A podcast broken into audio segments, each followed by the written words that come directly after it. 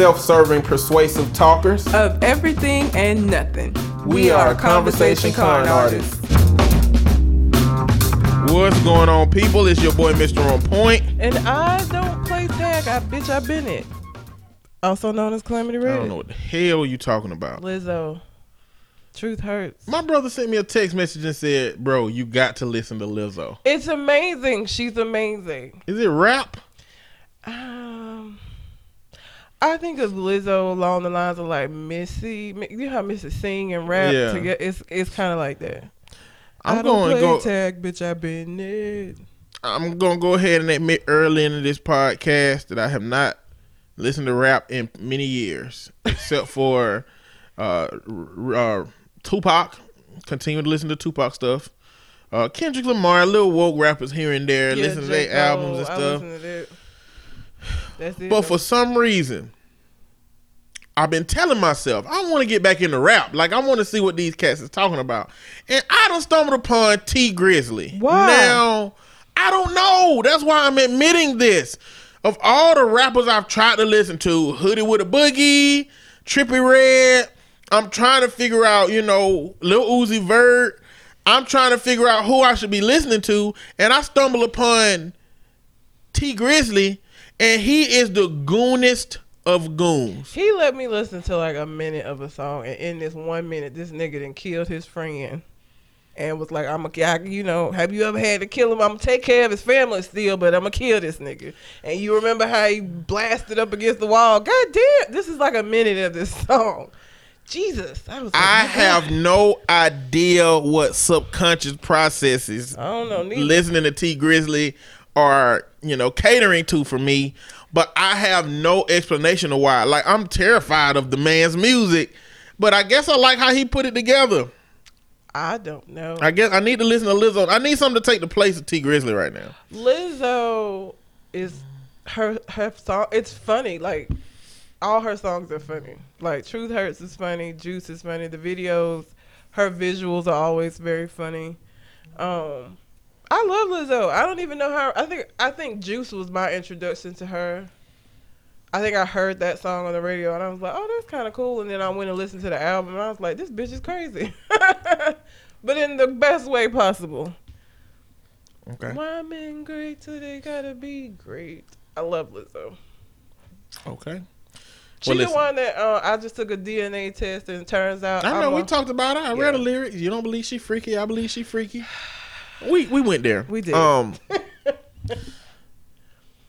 Uh, we're a conversation con artist. We are. and we're back for another wonderful, fantastic episode. Indeed. You can find me on Twitter and Instagram at Mister M I S T E R underscore on point. And I can be found at red underscore calamity. Also, we are still doing the listener letter portion of the show. So if you have a question you'd like for us to answer on the show, you can send it to our Gmail account, which is conversationconartist at gmail.com, or you can find us on Facebook, Conversation Con Artist, and send it to this uh, send it to us that way. Again, want, just want to give another shout out to Leon.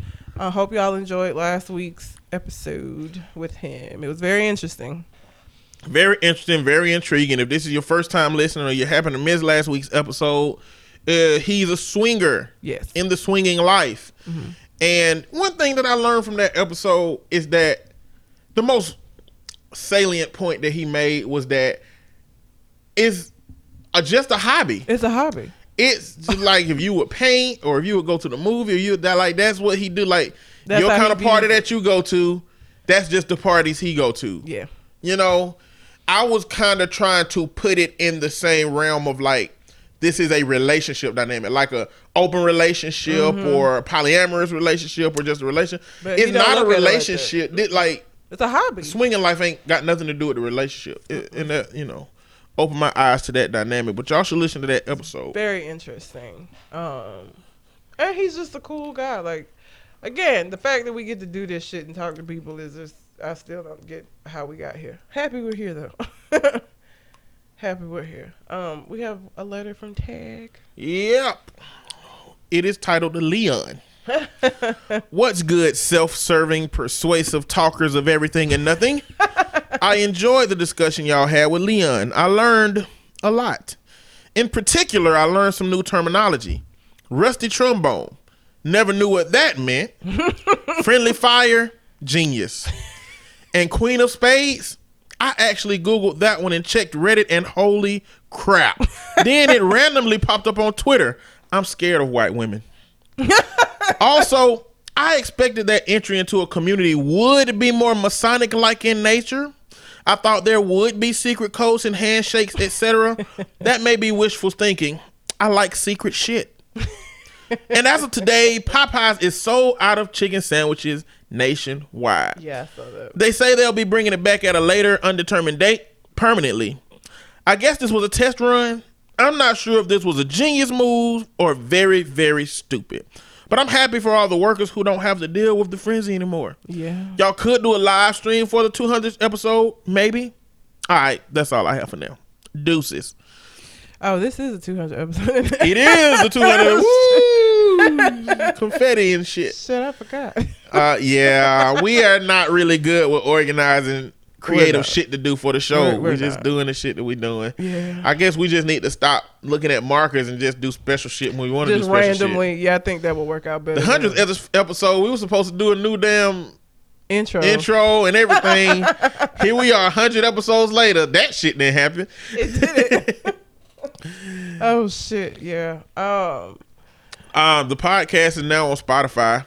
yay. if Spotify would uh make listening easier for you, which it makes it easier for me for podcasts that I listen to that are on Oh, Spotify, namely um government name is is the one I listen on Spotify. Mm-hmm. But it continues the podcast when I get in the car for my day, so it's like when my Bluetooth connects, boom, it start back playing a podcast, and that's my problem with listening to podcasts all the way through, is that when I'm listening to them through SoundCloud, it don't continue. And you're having yeah, because You you in and out of the car doing shit. Yeah. Yeah. So Um, Popeyes, I, you know, I think it was genius on the part of the the higher ups, the the workers that actually had to deal with the bullshit. Probably don't feel like it was a genius idea. Um, I'm not even really sure why people lost their fucking minds over this chicken sandwich. To be honest, like I'm still like really, but I okay. I'm glad it's over, and I don't even work there. this, I don't think it was planned No, at don't all. think I think that, I think that they did some market testing, which all restaurants do. They find new shit, they test it in the market, they see how it do. It does well. The company that they contract with that makes and batters the chicken if it's frozen, uh, or the place that provides them their chicken breasts if indeed they're not frozen and they just um, batter them themselves. They came up with that algorithm. They said, okay, this is what the market look like. People like it. This is about how many sales in all of these markets. This is the average. This is how many we'll be having worldwide.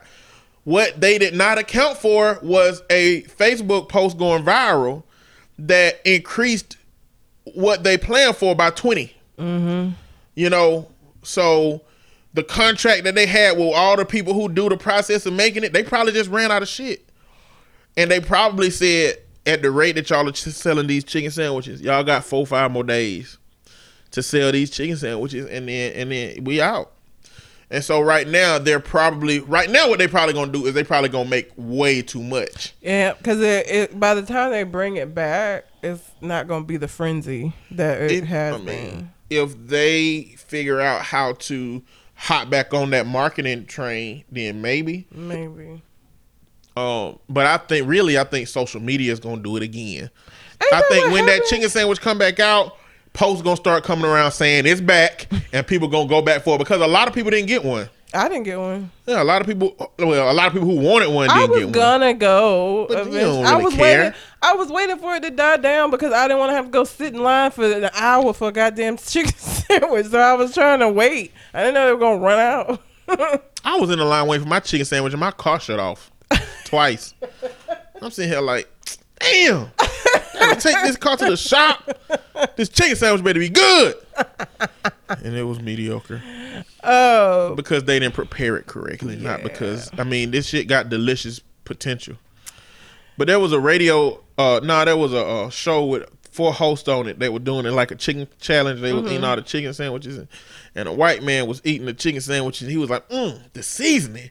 He was like, look at his face. He like he said, mm, the seasoning. And then uh, the black dude was like, tastes like a neighborhood you never been to, I huh? saw that video. They're like, oh, that was a good one. I was like, that. I mean, that that shit was fucked up. I saw that video. It But it's crazy because the black man was surprised that none of them ever been to a Popeyes. I don't know why. What you mean you don't know why? Why would he be surprised that they've never been to the them, them the white people? That's people? what I'm saying. Like Yeah. I'm, I'm surprised that he was surprised Yeah, yeah, that they yeah. been there. Because Like, like, they didn't look like Popeyes. Like there are white people that go to Popeyes. They don't look like the white people that you see in yeah, because Like- you got to live in a certain neighborhood or nearby a certain neighborhood to get to a Popeyes. and they don't look like they've ever lived in any of those neighborhoods. So of course they ain't never had no fucking Popeyes. Why are you surprised by that? the only one that surprised me around here is that there's a Popeyes in Pelham. oh, I didn't know that. Yeah, there's a Popeyes in Pelham. Outside of that, you got to go to Arkadelphia Road, There's which one at uh, Homewood. or I'm saying or Homewood. Yeah. But that ain't. I mean, that ain't even the bright spot of Homewood It ain't. either. it's not. you know. It's not. Um, one about the secret handshakes and it being the secret club. One of the things that I was very glad about having Leon on the show for was that it takes some of the mystique out of some of these alternative lifestyles because I think that people do see it as something that is so very steep. But like for the people that are in it, like with him, it's a hobby. It's not something that controls their life. It doesn't. It's not the center of who they are. It's just some shit they enjoy doing that happens to be outside the realm of what is socially acceptable for the masses. You know what I'm saying? And so one of the things that I liked about that conversation was that it was able to take some of that away from at least that particular lifestyle. But I think all of them are kind of like that. Any alternative lifestyle you can think of is going to be something where it's just some shit people. Now you're gonna have people in there that utilize it because of maybe something that's happened or went on, but then you have other people who just it's shit they enjoy doing, so they do it, and it's no deeper than that. Um, so that's why that was the value that I found in that conversation with him. Um, was that everybody kind of got to see that it's just you know, not as big of a deal as it is for the people on the outside looking in. For us, it's like, oh my God. For them, it's just like, it's Saturday. We're going to go to this party, go home, Yeah. feed my dog. Like, there's nothing. So, um, are we done with tag? yeah. Okay, so before we move out of this section, uh, I met a 71 year old this week with a two year old. Okay. Um, Soldier still marching. I and and the the mother of the two year old, thirty seven, which is around my age, and I just can't see me fucking those seventy one year old. Now, mind you, the mom did happen to be on drugs. I don't know if that had something to do with it or not. I'm not gonna say. I don't know, but I cannot see me being a drug free thirty seven year old, seeing a seventy one year old man being like, "Oh, he fine as shit." Let me go get with him. 71? I think you got to have a certain level of trauma for shit like that. And I mean, he ain't gonna. Uh, I mean, is he ugly as fuck? he looked like a 71 year old man. Okay, so does he look like a 71 year old nigga that used to be attractive or or not? Mm, no. Mm, think so. Like he been ugly? He he just a regular looking nigga. Like he seemed like that dude that when nobody paid no like you walk past him and not like think about it. He's not necessarily ugly. He just ain't nothing about him. I feel like if you 71 out here fucking 37 year olds, you got to be bad as fuck. Like he he got to be Idris Elba, um, what is his name? Winston Duke levels of fineness for you to be out here at that age and bitches like that are not on drugs wanting to holler at you. That's not how that works. what do you mean? I mean, I don't think it matters with the man on this side. I think it's about your trauma. I think it's about a girl who done been molested by her uncles and stuff in her family, and now she got this propensity to feel desired by older men, and so that's how a thirty-seven year old can look at somebody, her senior senior, and be like, "Oh, he- I'm gonna talk to him, and he's nice." He's got a 40 year old child, a 28 year old child, and now a two year old. he's not even okay. I'm not gonna say that. I don't know how long he's gonna live. statistically, his odds of living into this child as an adult go down every just because of how old he. He's gonna be eighty nine. It ain't about how old he is. It's about how how much money he got. He gets SSI. So yeah, no, he don't have long. You know, uh, age, um, how long you live is more closely tied to uh, money. Yeah. So if he had money, he would be able to afford to live longer. I'm just, you know, I guess He's when I think about, a pleasant person, like there's a lot of dickheads with babies. I know, All you need is a meat you, I know, but and somebody that's willing to accept meat. So I've Yours. seen attractive dickheads, and I, it's like he an asshole, but I get it. Like, look at him, I get it, I get it. I, you know, obviously it's not where she needs to be, but I get it. He's fine. This ain't that. like I know you're saying trauma. Like ain't nothing else about him. He ain't got no money, so it ain't. You know, I guess. Well, if if you're on drugs, money is subjective. He has enough money to help feed the habit, so he has money for her purposes. But to the average person, he ain't got no money. SSI chicks ain't. He, you're not balling out here with those. like, uh, he's not attractive physically, and he sound like a 71 year old man. Like he talk like old nigga talk. Like he just talk like an old nigga. I don't even know how to like better explain it than that. he sound like what you would imagine a 71 year old Southern black man to sound like. What it sound like? When I hear stories like this, what I think about is when we're born, we start to die, Yes. right? Mm-hmm. And I was having a conversation with somebody about the conversation was we left the gym and I was talking about how much I hate the gym. Mm-hmm. And I was saying that if I I find a genie, then I would I would wish for something that'll help. And my wish was that I would uh I would wish for um my body to be in tip top shape Mm-hmm. forever. But then I was wondering, do we die because our body fails? Would I inadvertently be, you know, asking for immortality? Or do we die at some point anyway? I think your body fails. Like, cause So- like, cause you know they'll say when somebody dies of natural cause, your body, your shit just stops. So working. if if if I wished for my body to be in top shape forever, then I guess I would just that would be inadvertently asking for immortality. If the only way only reason we die is because our body at some point fails. well, cause your body be in tip top shape and then you still contract get cancer or like I guess it would depend on whether I'm asking for my body to be in top shape, like my muscles and things as far as appearance goes, or, Mm-hmm. Or if I would be asking health-wise. for all of my organs and Yeah. everything to always be.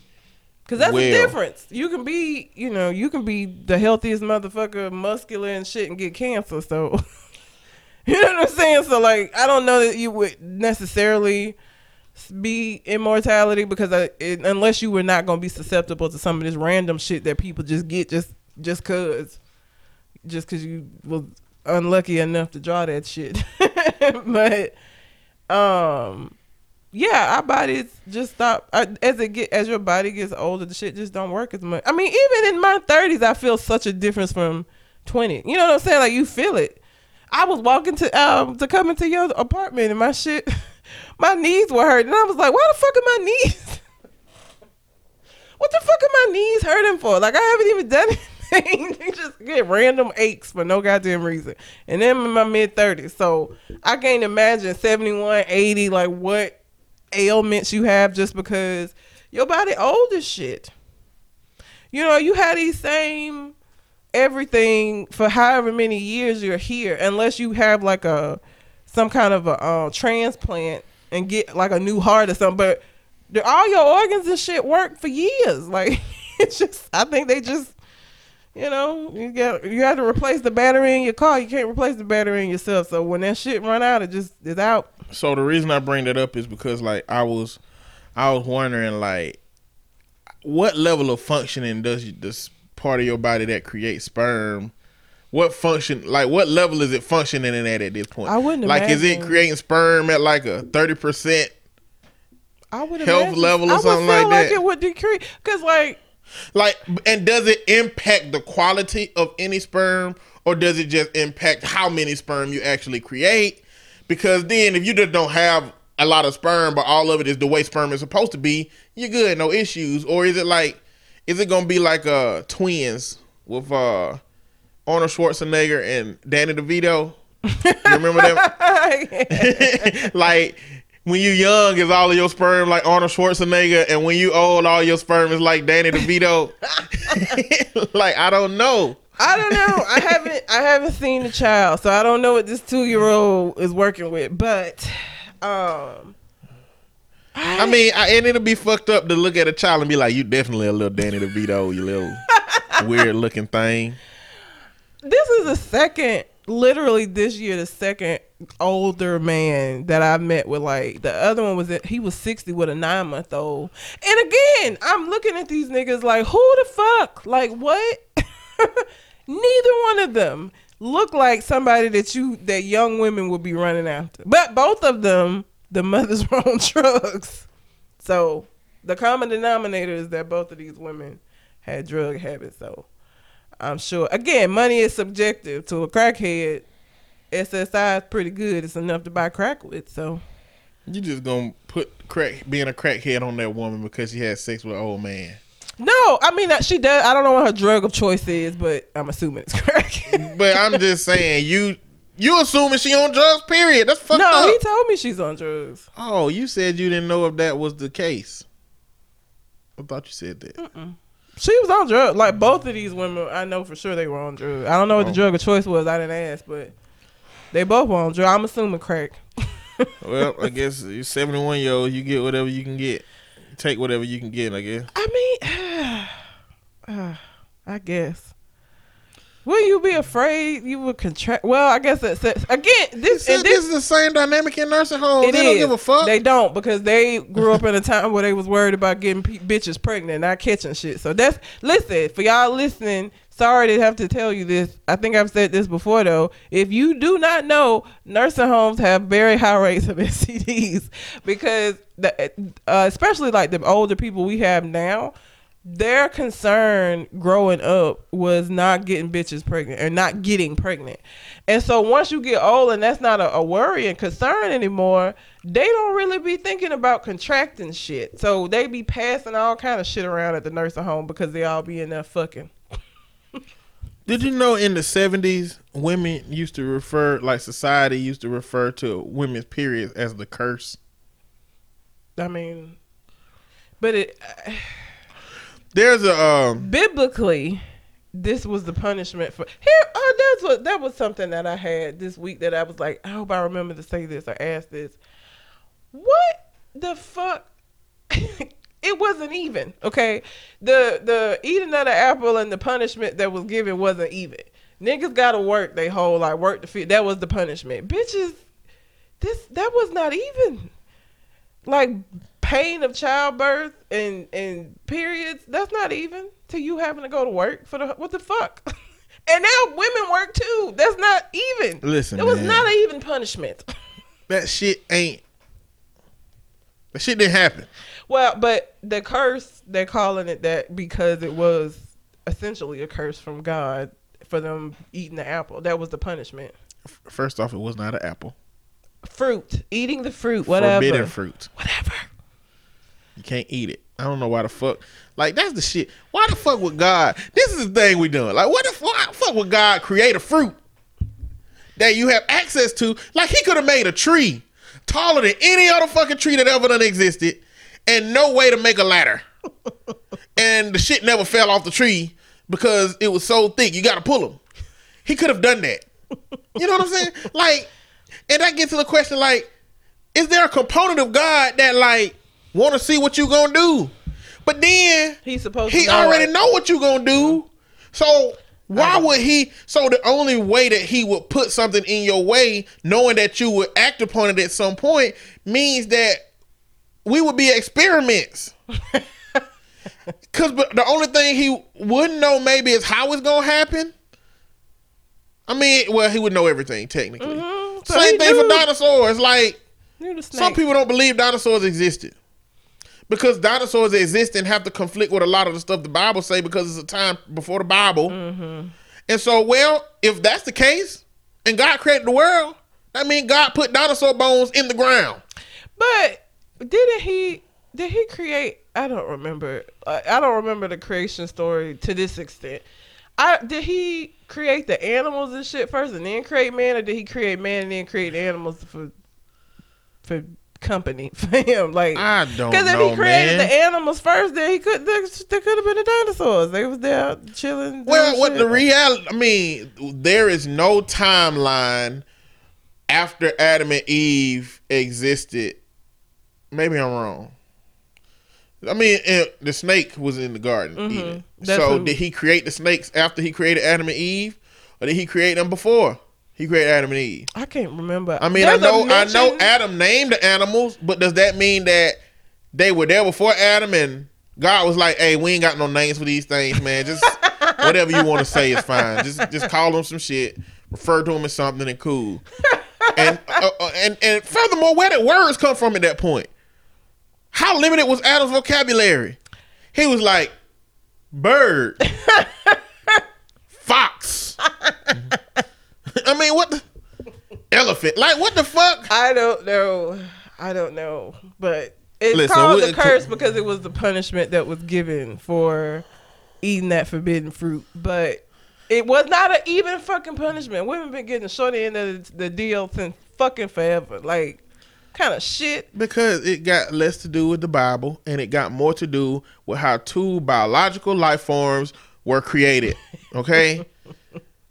In order for life to continue through y'all, this is just what y'all got to do. Well, so okay, if humans were the ones that fucked up and the animals that had nothing to do with it, why animals have to go through childbirth the way they go through it too? They ain't do That's nothing. what I'm saying. Like, what? They ain't do nothing. That was our punishment. The fuck. Maybe our punishment is being useless for like the first whole two years. Because animals drop out of their mama and a giraffe will drop down and start walking immediately. We can't even hold our fucking head up. Nigga about to br- get our neck broke because our parent ain't holding us, supporting our head right. Our head gonna be out here dangling like a damn bobblehead. Oh shit. Maybe that's the punish, the real punishment. Maybe so, cause like I've always wanted, like animals also go through childbirth. They and it's not, it's painful for them. They didn't do nothing. They they weren't the ones that fucked up. So why is it that they have the same kind of shit that happens? That don't make no sense. And was that already the way that it was when? Cause the animal, the animals were already they existed when they fucked up. So were the animals already making more animals in this way, or I just I don't know. look, man, I we already know that God is in the game of modifications. Okay, Yes. God is like a mad scientist when Adam was out here because for some reason he had some extra fucking ribs to spare. so God was like, uh, God was either like, "Look, Adam, you lonely man. I really don't know what to do about that. Wait a minute, I'm God. I can do whatever the fuck I want. Let me create a, a, a, a parallel to you, and y'all can interact." And y'all can have this thing called sex. But I ain't gonna tell you about that yet. And then he was like, okay, I'm gonna take some ribs out of you. And I wonder if he got Adam's consent. Like, I wonder if he was like, look, Adam, listen, gotta Adam. ask for no permission. I know he don't, but I'm just saying, was he like, listen, Adam, this shit gonna feel real funny, but I promise you, you gonna fuck with it, my boy. You gonna fuck with it. And then he pulled his ribs out. Or if he was just like, hey, Adam, look, it's the bird you named. and he turned around and he was like, ah, motherfucker. Got your ribs. I'm coming back. and then uh, Eve was out there. You know what I'm saying? I, I don't know. I, I I, mean. I'm just. There's a lot of holes. There's a lot of plot holes in the Bible. There are. You know, like if you're No, looking for a story And that I- fill in a lot of shit, I- it's a lot of plot holes. And I told you, my mom's answer, I was a very curious child, and I've always questioned things that don't make sense or things that have holes. And my mom, all her response, anytime I would ask her about shit that didn't make sense or that like is something missing with this story, she would be like, "Well, you don't question God. I ain't questioning God. I'm questioning you. You the one telling me this. I'm asking you. I ain't questioning him." That's conditioning. She's like, you ain't gonna drag me to hell with your goddamn questioning ass. Cause you ain't got no answer. You gonna tell me no question God? I ain't questioning him. I didn't say God. How is it? I asked Mama how was you don't have no answer for that. Just say you ain't got no answer. Don't be sitting up here trying that like I'm being a, a heathen and shit. Like I'm just asking questions. You that you should have the answers to. You should know what you believe in. Hell. Um, But that's not how conditioning works. it isn't. Conditioning is is the work of of making you act on something that you don't know why you fucking believe it or why you do it. You just doing it because somebody told you to do it. It didn't work on me. the conditioning failed. I did. I always question it. Always. And our pastor used to say, if you're old enough to know right from wrong, you're old enough to go to hell. And I'm like, okay. Um but what if you don't know Jesus because you were born in a country that don't have Jesus? I asked my mom that, and my mom, my answer, her answer to me, because I was like, "What about Buddhists and all of these people who are raised from the time they get here to believe in something else?" She was like, "Well, at some point in their life, they'll have an opportunity to come to Jesus." How you know that? but, but my mama said the same shit, so it's like How you know that? like Christians have like a newsletter that release from God into their heads that just say, "Hey, when somebody asks you this you question, say? this is the answer you get." Kind of like the Republicans and Democrats, like they get newsletters in their email saying, "Okay, some bullshit happened. This how we gonna spend this. Say this on the shows." Like, I'm sorry for all Christians that's hard to hear this part of our dialogue, but you have to gotta understand. I got I got Christianity trauma. Okay, I'm sorry. Don't don't put your kids in church five and six days a week. They gonna be like me. All right, and trust me on that. Live a hypocritical life, and then try to put your kids in church because they're gonna be like me. Because I got on the one hand, you making us go to church and talking about God and how He has a plan for everything, and on the other, I'm watching my dad piss on himself because he's getting drunk. Like none of this stuff don't line up. The way you live in your life don't line up But, with but the, the essence of. Christianity is you can be forgiven for those things, though. You don't have to be, you know, judged for that your entire life. It's like church is for you to repent. like God already know you gonna fuck up. Yes. Period. He could have created perfect creatures, but you know what? He decided to create flawed creatures, and he knew you was gonna mess up. So he giving you opportunity to repent, repent, repent. You can you can change your heart many times over your life. I guess. So I don't know. if you don't have a story, how do you even? That's what pastors are, man. Pastors got stories. Do I used to smoke crack on the corner, and I almost sucked some dicks. but the only thing I'm smoking now is the Bible. That's what they do. They like you know they they tell some crazy shit about their life, make some weird little metaphor allegory situation, and then you don't be no closer to understanding what the hell, Hell they been no. through. no. A pastor would never say that they suck some dicks. No, they would they say I've done some things. I would. Yes, they would If they keeping say that very shit, general. that was sexual. if your pastor say I've done some things now, if they ain't willing, if they not willing to admit it, because pastors they don't admit a lot of shit. If Oh, they ain't willing no. to admit something, but they bring it up, it's sexual. It's you know that's that's what I think. Do you want to talk about that scenario now, or Let's just yeah, let's just go through it for a second. okay? This you know posts go viral on Facebook for whatever reason, and this one Mm-hmm. was about relationships, and I just gonna you know see how you felt about it. All right. My husband is throwing a temper tantrum because I had dinner with my ex, who is leaving for prison for the remainder of his life Bitch. and just wanted to apologize for any hurt he caused me and say goodbye. Kiki. Boy, boo, I needed that closure. Cry about it then. Girl, okay, listen. First of all, the fact that a nigga you used to fuck with is finna go to jail for the whole rest of his goddamn life lets me know a lot about you. Secondly, what close you done married a whole nother human being. What are you talking about you needed that closure? For what? Why? Why why so you've been walking around with a need for closure in this inside of this marriage with this man this whole goddamn time? And he supposed to just be all right with you wanting to go. well, did she visit him in jail? Is he in jail? Or you getting Um, ready to go off? to I'm, that's what I, see, that's my dilemma.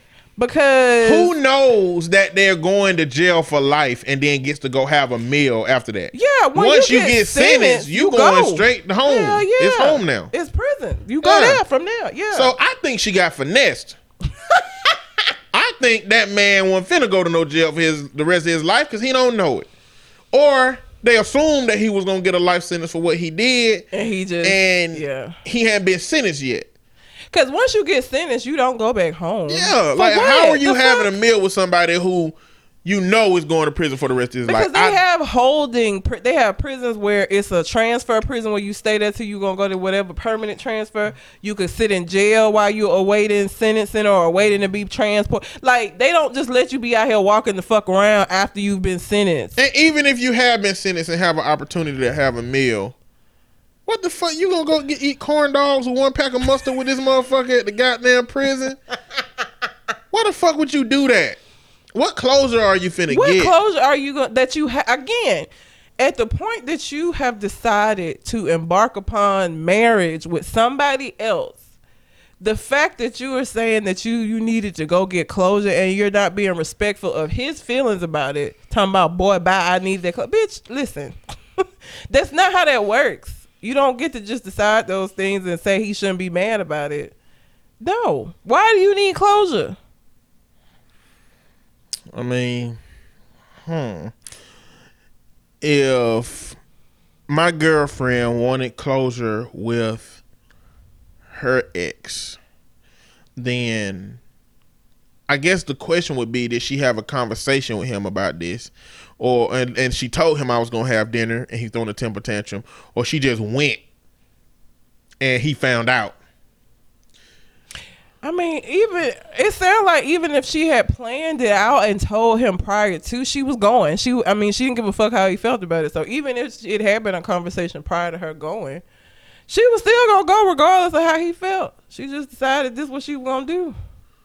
Which that's not how shit works when you are, especially not in a marriage with somebody. Like, and again, what closure are you getting from him that is gonna make a difference now in your life when you've moved on and, and again you got a whole husband out here. The fuck? You give a fuck about that nigga? Why? And then he probably this nigga looking for somebody to put money on his books. That's what I would think. Like, nigga, you just trying to get in good, so I put some money on them books so you can get, sell cigarettes to keep them off your ass. That's what you trying to do, but it's not gonna work. Cause I just don't understand. If one of my even I'm not even with nobody. If one of my exes called me was like, "I'm about to go to prison. I just wanted to like meet up with you." You got bigger fish to fry, my nigga. Than worried about talking to my black ass. You finna go to uh, life, nigga? Not only that, but if it took something life threatening for you to, to say I fucked up, what I mean, I don't care. Nope. I mean, why would you care? I mean, it, it gives the sign that she's still, you know, concerned enough with this dude to cater to what he wants in this moment. Which is not okay. Yeah, and maybe a husband should be mad about that. And the thing, look, this what I, and I tell folks this: you don't get to determine whether or not somebody gets upset about something. Like I can't say, well, you shouldn't be mad about this because I wouldn't be mad if it was the other way around. Okay, that's you. You you can't tell people how they should feel about shit. You know what I'm saying? Like you don't get to say, well, I wouldn't get upset about it, so you shouldn't be upset about it, so this shouldn't be a problem. That's not how relationships work. You have to be respectful of how the other person feels. Same way you want them to be respectful of how you feel. She was wrong as fuck. And the fact that you are being so um cavalier about it is just let that nigga take care of you. Oh, my bad. He can't because he in prison now. Go live with him. Oh, wait. My bad. You can't because the nigga's in prison. Let him pay that car note. Oh, wait. That's right. he can't. He's in prison. Like, the fuck? Don't do that. That's not. Listen, if you done got into a whole nother relationship with somebody, especially not just a relationship, but you married this other person, the closure need to have already happened. The doors of all of this other shit need to have already been closed for you move into this new door, especially for you get married. If they were dating I still wouldn't get why she would want to do it, but I, I think I could accept it a little bit more. But you, his, this man, whole wife out here, no, no, no, bitch, no, Yeah. it's not okay. Um, so if you have a question you would like for us to answer on the show, you can send it to our Gmail account, which is conversationconartist at gmail.com, or you can find us on Facebook, Conversation Con Artist, and send it to us that way. Um, let me see. Let me hop into mine first. Okay. Uh, just continuing up on Popeyes. Yeah. When Popeyes broke, right? mhm The undertone of this conversation was regarding black people. Because we already talked about Popeyes being in the hood, Yeah. And we so many people were going to Popeyes. Yes. So this one young man had the idea of going to Popeyes and registering the people to vote. And so a whole bunch of celebrities was having these dialogues. Janelle Monáe being one of them. Janelle. Monáe was like, "We need to put a voting uh, registration system inside all the Popeyes." And blah blah blah blah blah. She came back out and apologized. Charlemagne on the Breakfast Club was like, "I don't know why she apologized, and I don't see as bad." But you got to understand what that teenager in North Carolina learned is that damn near everybody he was fucking trying to register to vote was already registered to vote. So the assumptions that come along with a whole bunch of black folks being in one place is that oh they'll put this energy into a chicken sandwich, but they ain't putting this much energy into voting. Like how fucking insulting is that to a culture? And is us insulting us? Yes.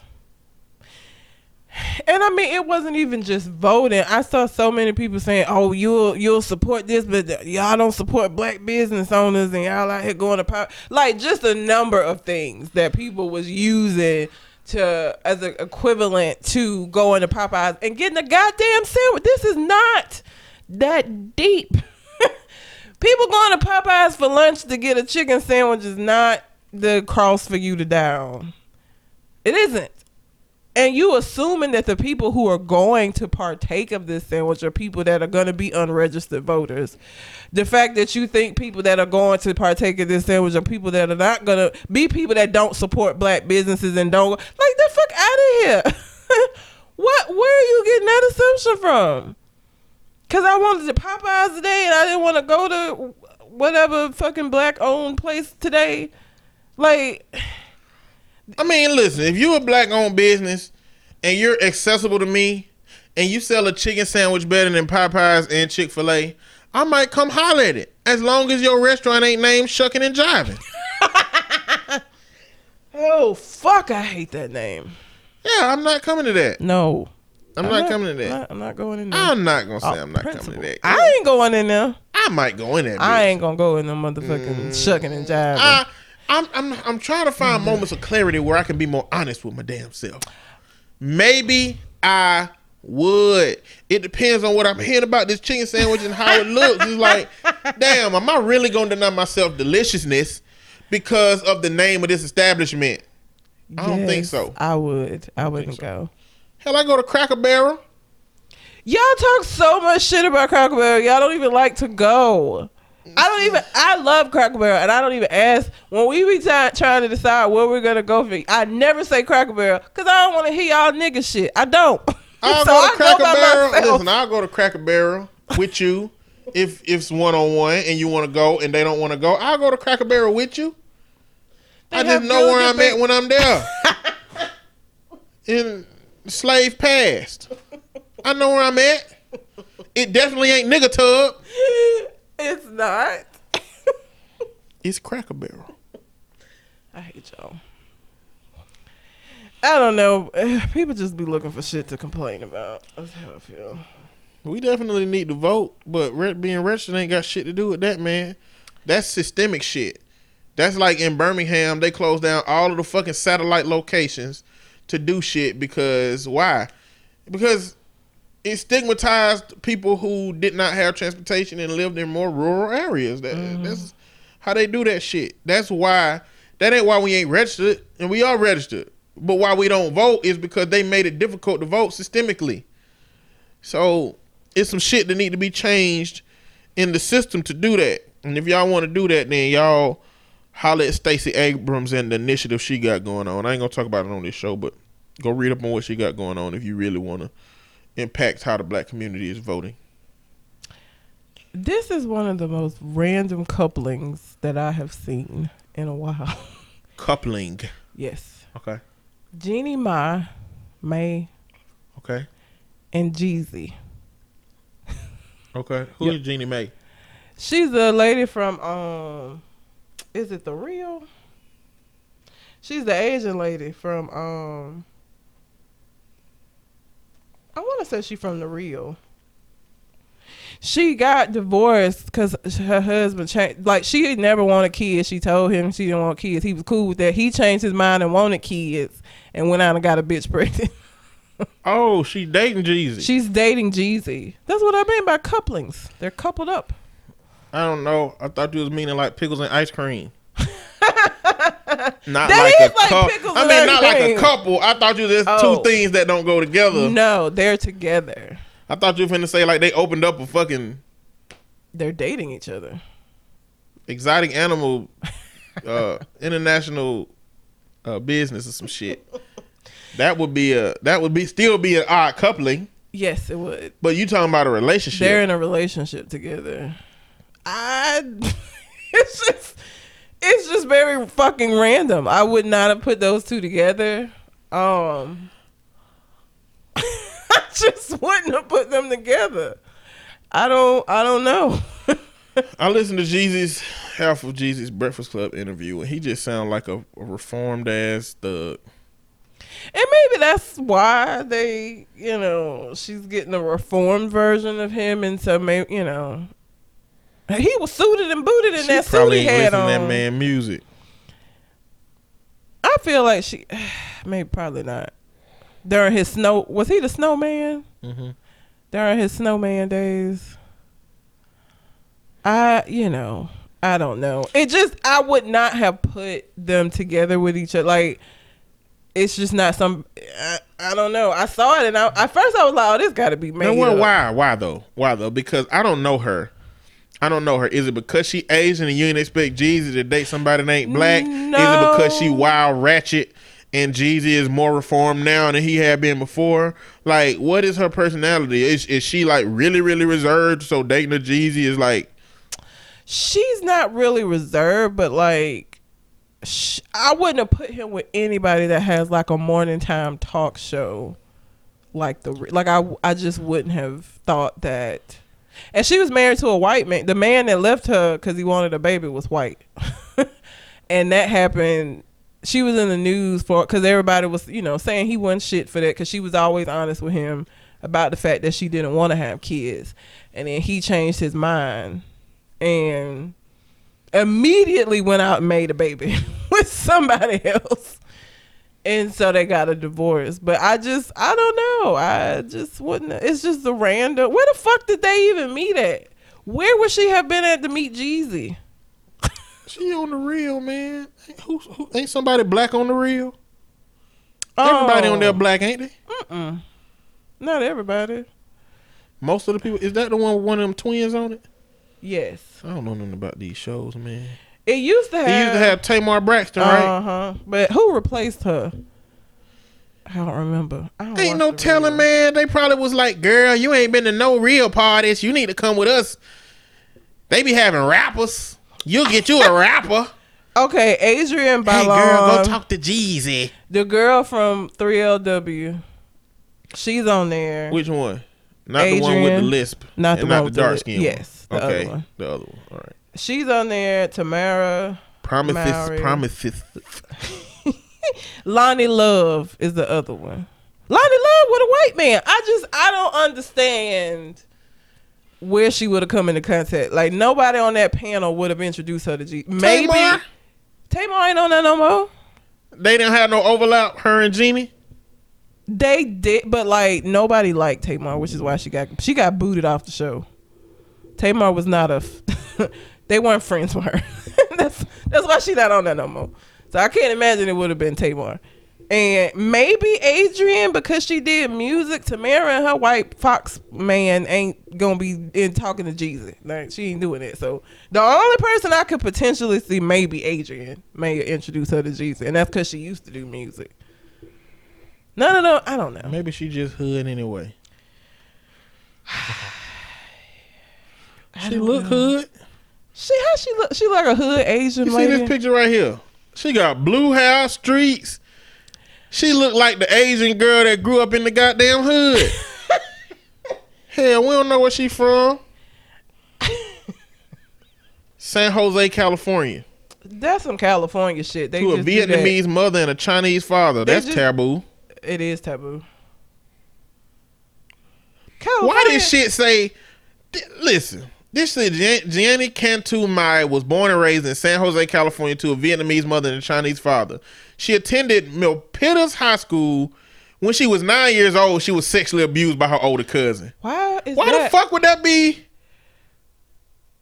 See, the Wikipedia boy be fucking your life up, man. Like, if I had my own Wikipedia, I have to go edit that shit every day. So her, she converted from Christ to Christianity from Buddhism, and Freddy was the man that she married. They announced that they had uh, finalized their divorce or filed for divorce in 2017, and they it was finalized in 2018. But it was because he wanted a baby. Um, I just wouldn't have. I don't know. It just not. I wouldn't have put them together. I just Freddy Harteis looked like a slime ball. Oh yeah, he he wasn't. And look, but look, she went from him to Jeezy. Them those two men have nothing in common, and maybe that's what it is. Maybe she was like, "Fuck this, I'm gonna go all the way in the other." He looked like a trailer park Seth MacFarlane. I hate you so much. He do. He looked like a failed Seth MacFarlane clone. Ooh, fuck. oh, I can't stand you. Shit. Check him out, man. He do look like that. I've seen him. I saw. I I'm saw talking him about people listening. Go find Freddy Harteis and tell me he don't look like a damn alcohol, a fetal alcohol syndrome Seth MacFarlane. He Oh does. Then you didn't gave him fetal alcohol syndrome. God damn. Dude, you, you see how fucking Seth MacFarlane eyes look? Quit acting like you don't know what damn fetal alcohol syndrome eyes look. Oh my goodness. They eyes don't have that extra skin on them. you know when he laugh, his eyes damn near closed. He look like that. Oh. Don't drink fuck. alcohol when you're pregnant. I look. I'm I'm happy for her because I did feel bad for her at the time that this all happened because you don't get again if somebody tell you some shit up front and you agree to it, you don't get to change the rules later because you changed your goddamn mind. If she was told you that she didn't want kids ever in life, cause you get older and you and agreed to that, it was like, yeah, I don't want kids neither. You cannot six years into the marriage be like, I want a fucking baby, nigga. No, you don't. I already told you what I ain't doing. Like, The thing is, we don't even know how he came across his child.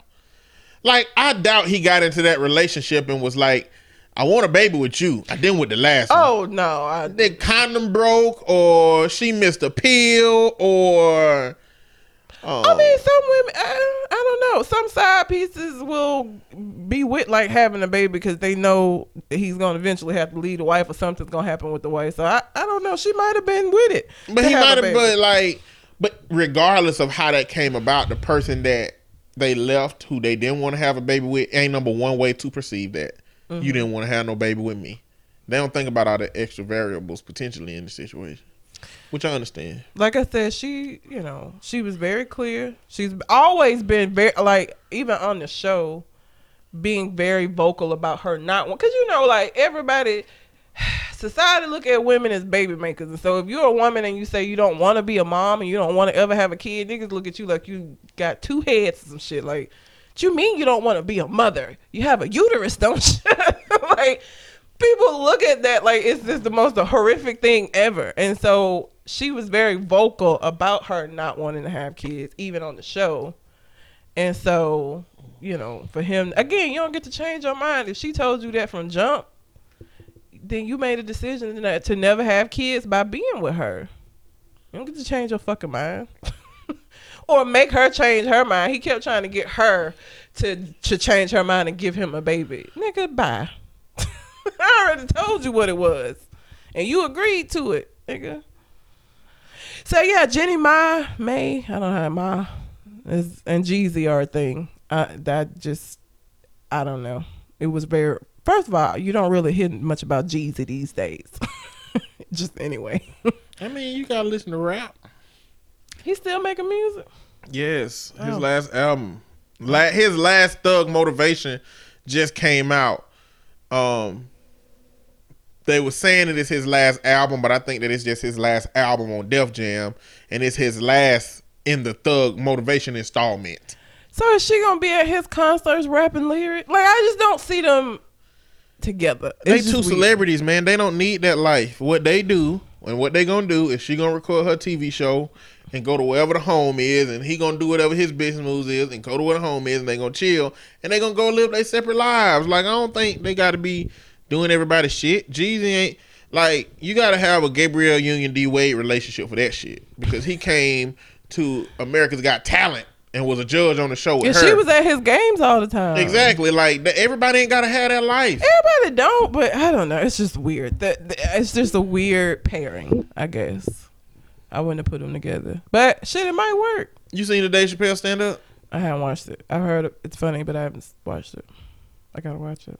It's funny. It's, it's he got some um he got some stuff that clearly some groups ain't gonna be happy with. I saw the trans stuff. You know, is Dave Chappelle, so it's funny because it's Dave Chappelle, and if nothing else, how he structures jokes and how he integrates like he always integrates some like extreme component to it to kind of like drive in the funny. Mm-hmm. Um, but he had a he had a joke where he made a Chinese face, um, or Asian face, um, and his wife didn't like it, Oh yeah. you know.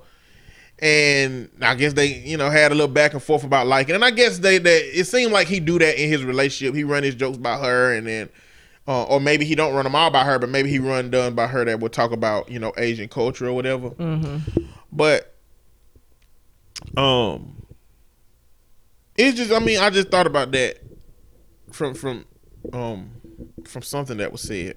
What do we say?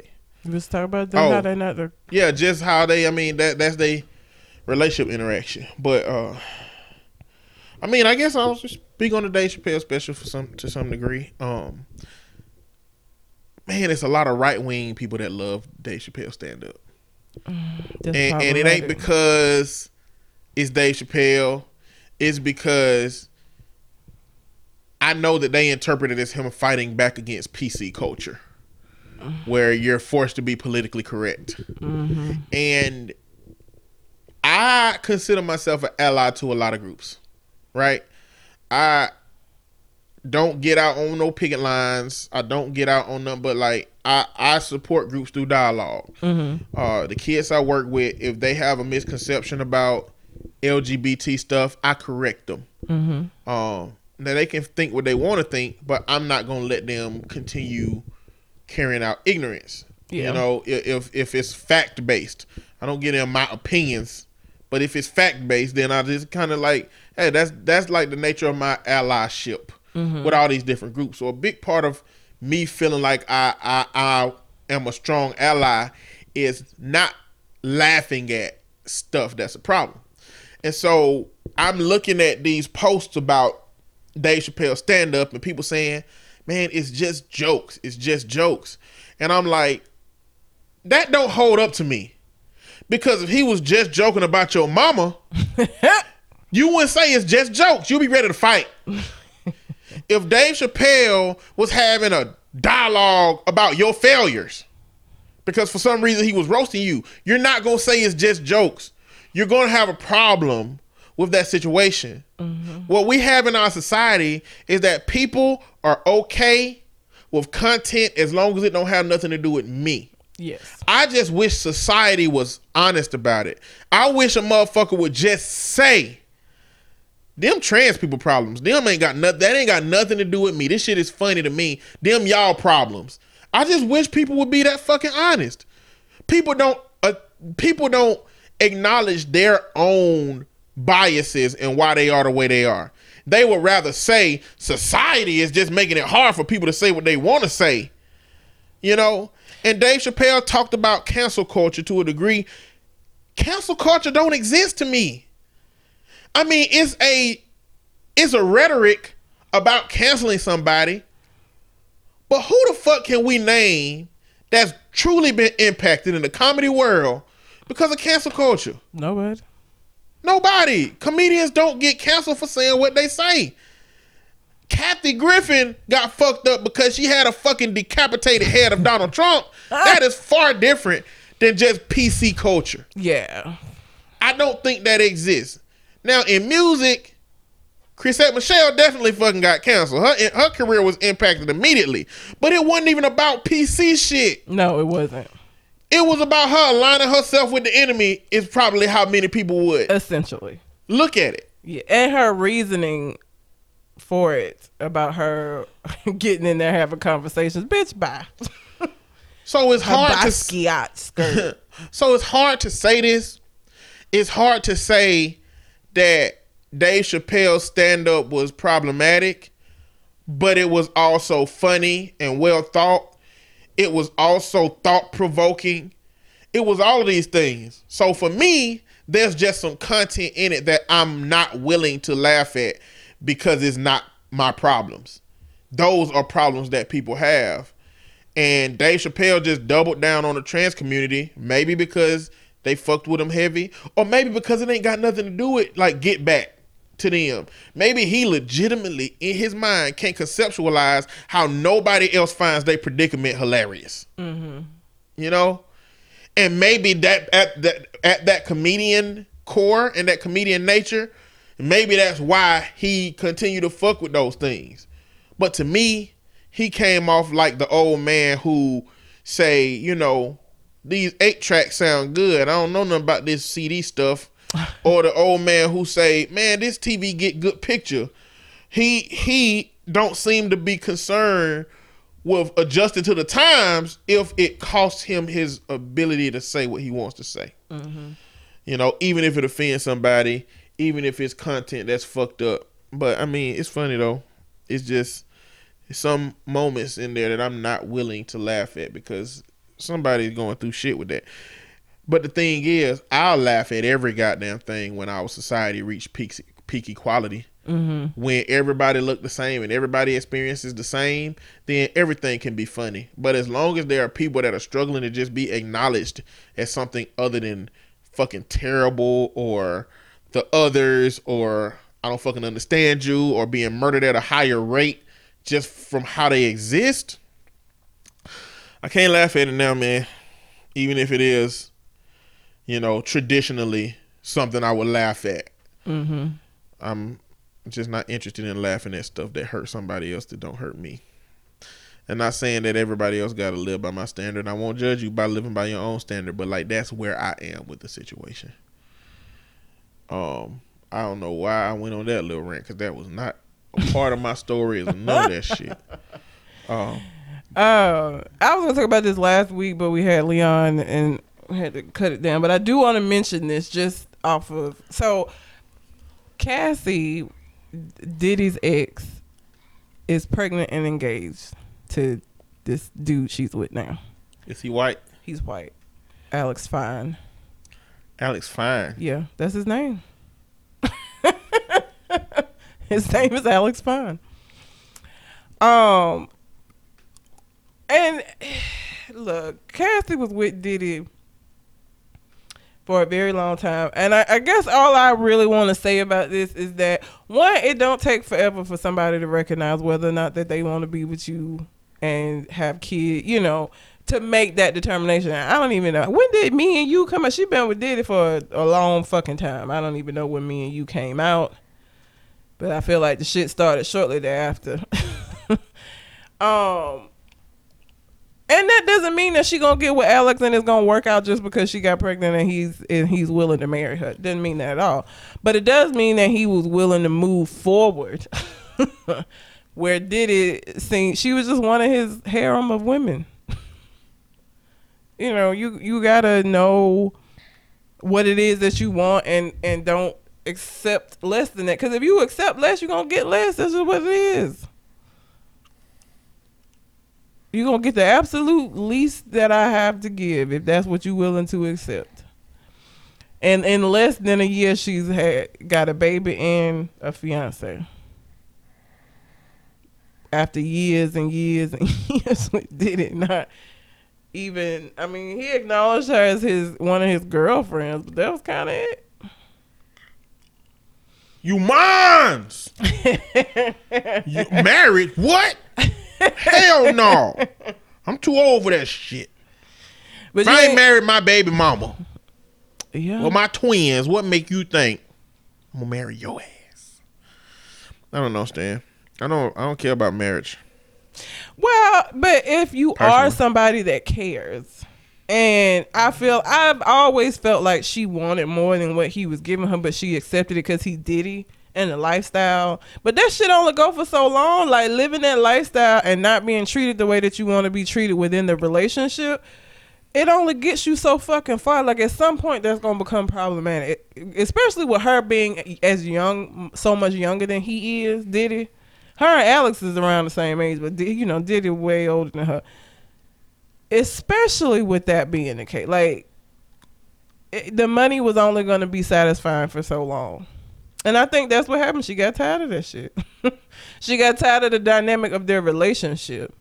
The money didn't compensate for that anymore. I'm sure it did something. I hope she got something out of the relationship. Like they weren't married, so it's like I hope Diddy one like hope you enjoyed all the shit I got, bitch. Bye. And like I think a lot she ain't got the- no money or the opportunities because she does a lot of modeling and stuff now. And i think that's what she took from that relationship. She got the opportunity to be introduced to all of these different things. Because she stayed doing photo shoots for companies and shit. I think that's how she make her money. Listen let's just be honest. Cassie cannot fucking sing. I hated that me and you song. I hated that goddamn song with a passion. Hated it so much. She cannot sing I hope that she's able to continue doing her modeling shit because that's where she needs her focus. The singing shit, it's out. But She you hate a lot of shit, Red. Hmm? You hate a lot of shit. What's that have to do with anything? I don't think your baseline is the scale by which we should measure a lot of shit. Did you think that she could sing? I don't even know what that song is. Is it? I don't know what Cassie sound like. I don't. It's me. I don't. I, uh, the chorus was like, The "It's only me and you, I now. know is me and you, your, mama and your cousin too.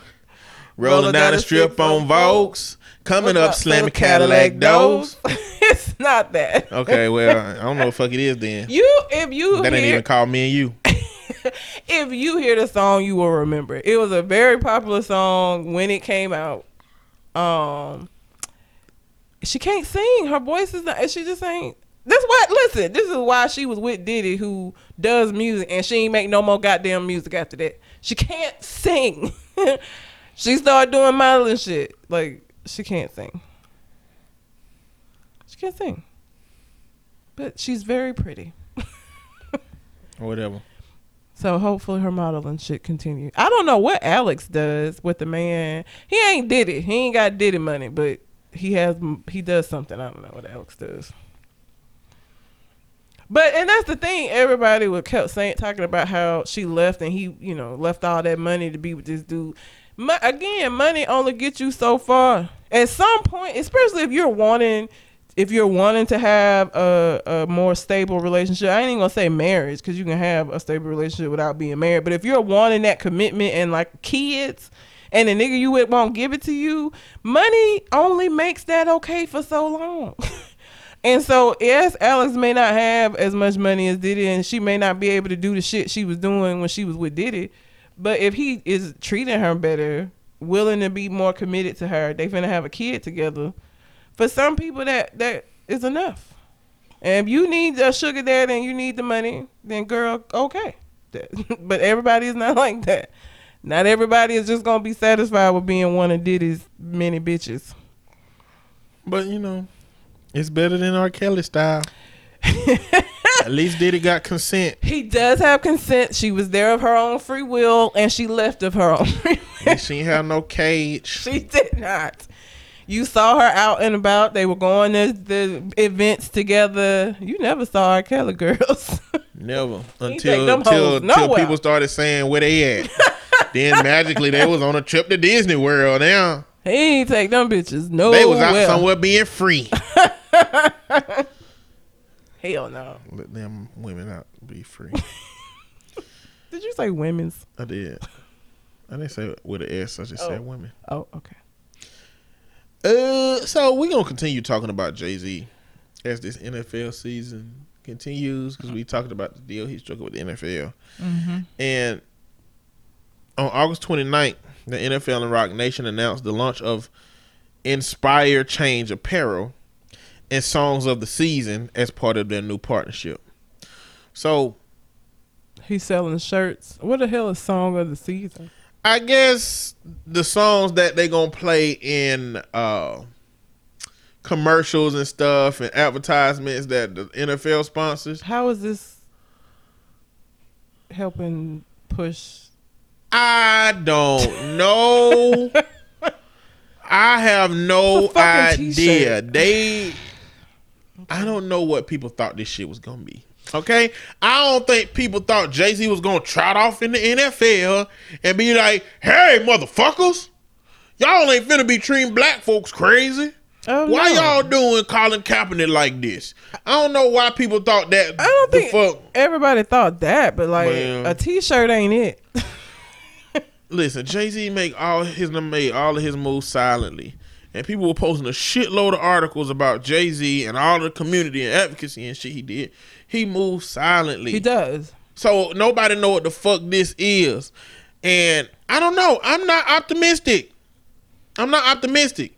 It ain't no system that a lone black person done came up against that was as deep rooted in white shenanigans as the NFL or the government or the police department or whatever system that you want to talk about, education, whatever you want to talk about. There's been no system that's been that steeped in white people that a black person that came in and just did. I don't know how to fix this shit. They don't want to change. The NFL don't want to change. What they want to change is the perception of the community that they've stigmatized because of how they dealt with Colin Kaepernick kneeling. That's what they want to do. And I just don't see Jay Z being the solution. And I definitely don't see the beginning to that being them letting him choose some clothes and choose a soundtrack for the NFL. That really sound like shit. That sound like uh to me like getting an interview at a big executive place and you get your best suit and you put it on. But the only thing they really was gonna interview you for is the janitor position. they weren't really looking for you to have no office or none of that shit. They was just like, so how's your mop hands? And you like, what? What do you mean? Oh, we, you know, we just we need a janitor. you know, like a janitor. You think I put this goddamn suit on for a janitor role? Like that's what I feel like Jay Z gonna be doing at some point. The only problem is, I'm gonna call it the Steve Harvey effect. Because Steve Harvey went to go visit Trump and said, I'm gonna help with urban housing development. And I guess he got up there and was like, This is a fucking ploy. Let me get the fuck out of here. But Jay Z done steeped, steeped his hands in too Oh deep. yeah, yeah. Jay Z got too much on his hands now. You can't. I mean, he got a contract. He can't just get out of this shit if he wanted to. Like if it turned, like if he go into Roger Goodell's office and he be like, "Yeah, nigga, this a private ass meeting," and in your contract it says if you talk any shit about lead anything that leave this room, your motherfucking ass getting sued for every bit of penny you got. Okay? yeah, you're a fucking tool. That's why we hired your ass. You think we was finna let your black ass come in here and change shit? No. We just need black people to come back. Because we have seen dips in numbers. We can't get these goddamn black celebrities to perform at these damn shows in halftime. Even white people don't want to do this shit. Maroon 5 got roasted for coming out here. It's not the kind of perception that we need. We need your help to get people here. And yeah, we heard your ass is the reason that Travis Scott didn't come perform, you bitch. but you gonna change that shit. We gonna pay you to change it. Take the goddamn suitcase. Take the case with the money in it. I mean, I, you know, I wouldn't be like. To me, that's like the diabolical version of what somebody like Roger Goodell would think, but not how he would say it. In He the, wouldn't and I mean, not, let me not say Roger Goodell. I don't know him enough. I don't know shit about his past, but the most diabolical white man you can find. it's a it's an owner in the NFL that think like that. You know what I'm saying? Because the Clippers owner was on that shit at some point, telling his girlfriend, "Don't be bringing no niggas to my games." Like, there are people in these systemic structures that are on that shit. And when it come to Jay Z being in his ear, and when it come to one of them old ass seventy some year old owners being in his ear, who the fuck you think he gonna be listening to? I don't know. I'm not optimistic. I was at first, but now they talked about how they was gonna do shit to help the community and donate all these initiatives. The first thing they should have came out with with what was the first initiative they was gonna donate to. Yeah. But they came out with some fucking t-shirts on a soundtrack. Get the fuck out of here, man. Okay, I'm done. Well, since we're talking about sports, Demarcus Cousins. Demarcus Cousins, uh, there's an arrest warrant, or they issued an arrest warrant for him. Apparently, um, there's an audio of him and his baby mama having a conversation. He's about to get married to this other woman, and he wanted to have his son come, and she told him no, and he threatened to put a bullet in her head. Listen, when if and this is my thing about shit like this. If I'm saying, um, no, I don't really think he should come. You know, you've been a little, you've been a little off lately. I, you know, I have some concern. I'm gonna put a, bit, a bullet in your head, bitch. Lets me know I'm right and feeling like this ain't the environment for him. You're not helping your case by threatening to shoot. I, I don't know. I don't think I agree with that. I agree with the premise of what you're saying, mm-hmm. but like of that potential environment that he could be exposing his son to, being there on his wedding day is the complete opposite of any of that shit. You know what I'm saying? Like, okay, maybe if you wanted me to let him come to your house and meet your cousins and your friends when y'all having a block party, no. But his wedding, like if there's no other day in your life that a nigga would say something like that, would act right, would be on his wedding. So to me, I feel like it's it's more vindictive. Like, what is the real reason? What's the real reason that he can't have his son there on his wedding day? now, this do not justify how he responded to it, but I don't think his response was irrational as her response before it escalated to that. I think her response is irrational. I was sure. Uh, I guess I don't know the, the the nature relationship of their ended. relationship. Yeah, I guess I don't know. Like if if they broke up ultimately because he was violent and because his son had seen some violence. Don't get me wrong. There are definitely some circumstances upon which I would say, okay, you don't deserve an opportunity for your child to be with you on no day specifically, but you know. My And- question because so my ultimate question becomes how would this impact the child? And I don't think they squabbles make a difference if his child wants to go. Unless he was being abusive when they were together and the child had seen. I wouldn't let Well, my kid around him either. like this is one of the hardest dilemmas for me because I have step uh, stepdaddy trauma. I have kids who have seen their stepdaddies put their hands on their mama, and that child divulged to me that they have a positive relationship with that man because they never did anything to them, even though they did something to their mama. And the mama would ask me, should I allow him to see him and have a relationship with him? And I'm like, I don't know. I don't know. It, that's a hard one for me. So if a child really wants to have a relationship with that dad, I think you would do more harm to the child saying no based on their desires, especially depending on the child's age, versus having a universal no. You can never have a relationship with your daddy because of what happened but back then. what if his? How are you going to be guaranteed that it will never go to the child? Like, if the way that you express your you being upset or you not liking what has happened or whatever the reason was, you was putting your hands on mom. How is how am I supposed to for sure know that this child won't at some point be on the receiving end of your bullshit? Like, yeah, you weren't doing it when I was around, but that doesn't mean that obviously you capable of putting hands on motherfuckers.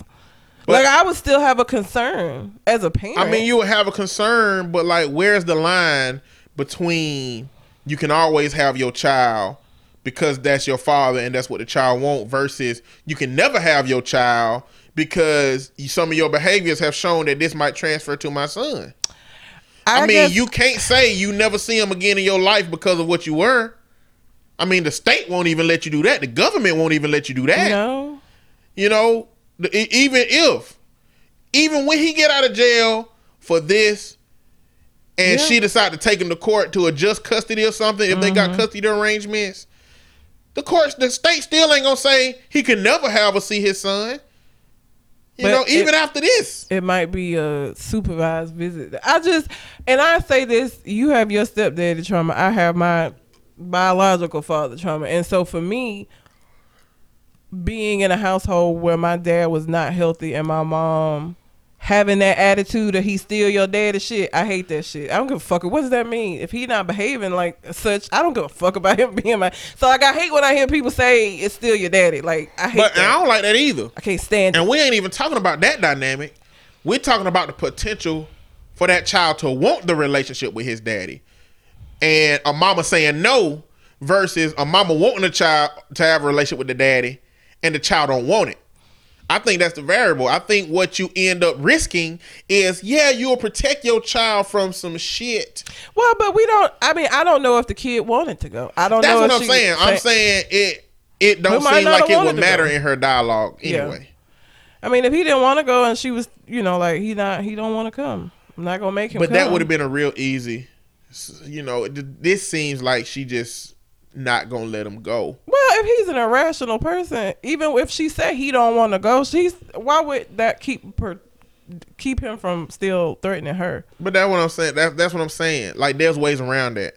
Like okay, he a goon on Saturdays, but he go to church on Sunday. Okay, drop the kid off at church on Sunday and pick him up from church. Like there are environments where the risk is substantially lower, and if she can't look at him going to something in which the risk is very very low, then mm-hmm. what are the odds of her really wanting that child to interact with his daddy? How old is the kid, and who gonna be watching him at the wedding? Because dad can't because I have no idea, but if daddy gonna have, if niggas bringing choppers to the wedding, then you would know that beforehand. Like you know that's the kind of life he lived. Marcus Cousins a basketball player. Yeah, but look, NFL, NBA players They just reform up. goons in a lot of instances. They be out here fucking up, beating bitches' asses, knocking them out in elevators. I don't know. But the, the one thing I tell parents is like, I can't tell you to have your child around his dad or to not have the child around his dad. But I tell you that if that child wants to be around his dad and you take that option away, you're going to be the enemy.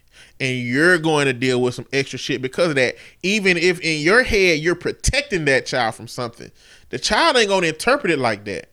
If a child's dad is that bad, they need to find out on their own. They're not going to find out that they bad from you trying to install in them that he bad. You gotta let them find out on their own, or you just gonna deal with a child that's gonna be seeking a positive relationship with their daddy and blaming you and for blaming you for it. And woo, don't let that daddy fuck around and be decent at that point. You know what I'm saying? Mm-hmm. It's in your best interest to allow a child to find out on their own that their daddy ain't shit, so that they say when they old enough, I don't even want to be around him. Versus allowing a child to build up this like hero persona for their daddy because you said he can't be around, and now daddy might actually be decent, and now you look like a dickhead, and your relationship is tainted even more because like I lost time. So I mean, I understand both sides, but I have to go by what the child wants and what's in the best interest of the child. And to me, the best interest of the child don't get really altered at a wedding. You know, if that's what he want him to be at. And furthermore, like if he do have like visitation and shit, like weekend visitation and shit, that completely nullify the idea that he gonna be put in an environment with an irrational person if he already see him this amount of time anyway. Yeah. You know, I don't know the situation, but it just could be one of them situations where it's like, no, that's my time, not your time. You can't get him on my weekend. You know, type situation. But you know, I me- mean, but if you, if I knew I had somebody I had a baby with somebody that was irrational to that point. You, he being who he is, has the the power to have a wedding whenever the fuck he want to have a wedding. I wouldn't even deal with that shit. I would have a wedding when I'm already gonna have his last anyway, so I wouldn't have to deal with her. I, if you know that you have somebody that's not co-parenting with you in in a good way, I wouldn't even go through that. If you got visitation, have a wedding on the time when you gon' you know you gonna have him anyway, and you only have to ask for permission or none of that shit. You don't even have to go through that. You just do it on the Saturday that you have him. The wedding gonna be on this day because I have my son. Yeah. That's a lot easier than trying to get cooperation from somebody who isn't willing to cooperate with you. But it's hard though, cause I wish my daddy would have one day when I was little. Have told my mama he was gonna put a bullet in her head. I wouldn't have went over that nigga house no more for them summers or them Christmases. You know, so it's like it depends on how the child is experiencing this shit.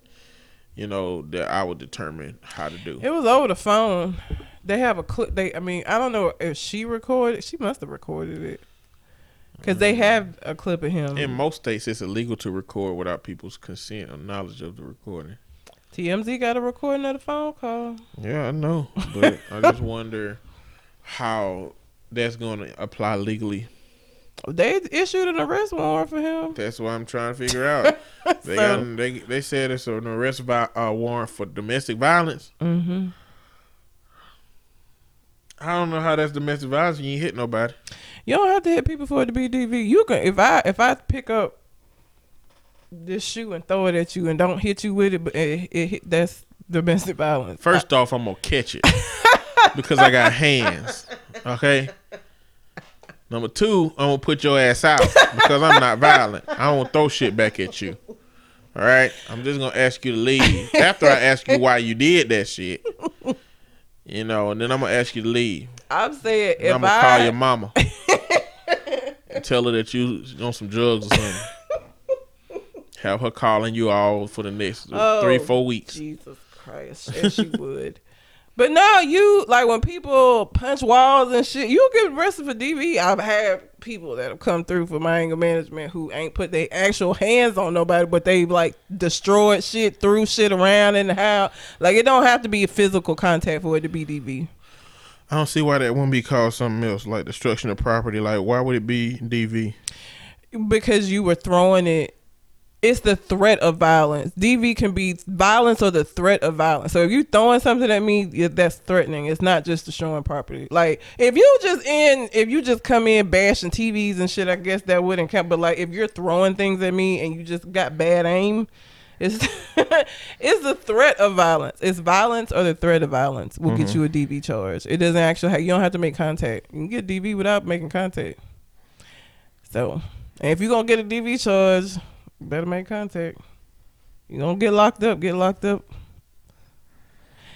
But yeah, you don't actually have to put hands on people for it to be DV. I learned that recently. It's the threat of violence. Violence or the threat of violence. So I could get locked up for DV for throwing a shoe at you. well, I don't know what it'd be DV. Doesn't it have to be some type of a, a specific relationship for it to be? It's otherwise it's just assault. Domestic violence denotes a a relationship. Mm-hmm. That's what I'm saying. I don't know if they're not in a relationship. Well, they got if you got a child, I mean that's it's gonna be DV. Oh, okay. They've had a romantic relationship. They've got children together. They're co-parenting with the child. It'll still be DV. So, what you know about Johnson and Johnson? They make baby stuff. They don't just make baby stuff. I know, but I, that's all I know about Johnson and Johnson. They've been sued for their role in the opioid crisis. And What has their role been in the opioid crisis? I guess they got some opioids. Why the fuck um, is that? Because people are using stuff that's made illegally. How is it? How are they to blame for that? because how they market it. Um, let me see. So, Johnson and Johnson owns Janssen Pharmaceuticals, and the lawsuit states that they misleadingly promoted opioids that caused harm. And the reality is, the judge upheld a ruling against Johnson and Johnson, meaning they got to pay out like five hundred something billion. Can't be billion. Can't million be dollars. Five hundred and something million dollars. Um, and I was just going to bring that up to talk about a dynamic that I had not thought about. But something that y'all should watch is John Oliver's last, most recent episode of Last Week Tonight. Mm-hmm. It's about 20 minutes long. He talks about the uh, disparities in the health field. And he started off talking about women for a short period of time. And then he started talking about black people and black women. Mm-hmm. Uh, and he talked about this one case with this black woman. Because, you know, when apparently in some of the books in uh, nursing school and some of the questions that were asked of nursing students, they thought that black people had thicker skin. Like these are students today that are saying we thought black people had thicker skin. they had a book that talked about black people having a higher tolerance for pain. What? Yeah, they they talked about black people having a higher, to- higher tolerance for pain. So like that would be attributed to why uh, how they may make decisions based on believing that black people's pain is different. Then for women, they didn't believe that women were in pain. So that's double for black women. So as a black person, you're supposed to have a higher pain tolerance, and your pain was just attributed to your emotions and all of that extra shit. But John Oliver, they go over this whole thing in the episode, and and they play a clip of Wanda Sykes talking about the opioid crisis. What she said is that, like, she had a uh, triple bioctomy, some shit. I know that ain't a thing, but she had something that A surgery. surgery, and she said the only thing they gave me was ibuprofen fucking profen after surgery. Mm-hmm. And she said because of racism, black people can't even get their hands on opioids. Like hospitals ain't even giving black people these medications that they giving white people in droves because they don't believe black people when they say they in the level of pain that they say they in. They think that black people are trying to get them because they want to do drugs, where white people they just believe white people. But how are they promoting it? Uh, you know, you've seen Scrubs, right? Oh yeah, the um r- pharmaceutical. Yeah, rep. pharmaceutical reps come in there and they buy stuff and they do all kind of things to make them doctors say you should write more prescriptions for us. We gonna give you these kickbacks if you write this much for us. We gonna bring you food every week. You don't have to worry about pens or pads or none of that stuff. We How gonna is do all that this. not on the doctors accepting it though? How is it that Johnson and Johnson's getting sued as opposed to the hospitals that are over prescribing or whatever the case may be? How is it? I don't understand how the main company is responsible for that. I mean, uh, it's a top-down responsibility system. You know, it's like, yeah, you can you can say you can put the blame on the addicts, you know, or you could put the blame on the guys that's nickel and diming. But who really pushing in all this shit is the motherfucker that got ships coming in from over. So like, if you're talking about like pharmaceuticals, yeah, you can get at the doctors for writing prescriptions for the Over prescribing. hundred people they see a month. Yeah. But like, if you really want to target somebody, you go towards the person that's giving a whole mass in hospitals and states full of doctors these incentives to give more and more and more out. I guess But I guess it also like you gotta we don't I don't know this article don't talk about the stats in Oklahoma of what particular drugs are the most prescribed. Because if you talk about Janssen Pharmaceuticals prescribing their version of medication and mass marketing it and selling a whole bunch of it and having these doctors with a shitload of samples and stuff to give people and then giving these doctors extra kickbacks and that particular drug being like the highest one that's prescribed like they got something to do with that the fact that I mean, and I've seen this um before. Like America is one of the only com- uh, countries that have drug ads on TV where it will tell you about this this prescription for you to go specifically ask your doctor about if you have like Britain over in other they don't advertise specific medications to the public.